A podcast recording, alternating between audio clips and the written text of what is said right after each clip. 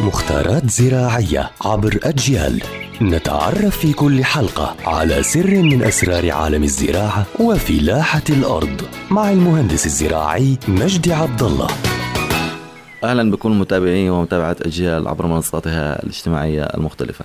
رح نحكي اليوم عن موضوع مهم وضروري وهو النخيل. طب مين فينا ما بحب النخيل؟ مين فينا ما بحب التمور؟ طبعا كيف أنا أميز بين هاي الأصناف وشو أصناف النخيل الموجودة؟ بشكل عام في العالم كله يعني مئات عشرات أصناف النخيل. منها الخنيزي، منها الحشيشي، منها النيجال، منها البرحي، منها اللولو، منها المجهول وغيرهم.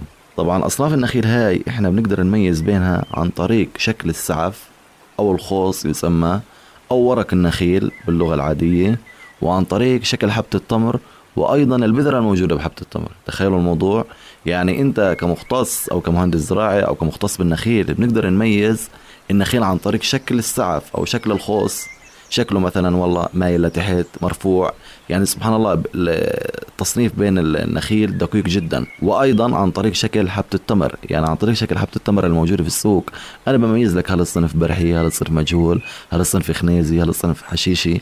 وأيضا عن طريق البذرة الموجودة في التمر. فهي يعني عن موضوع أصناف النخيل وكيفية التمييز بين هاي الأصناف بالعين المجردة. يعطيكم العافية.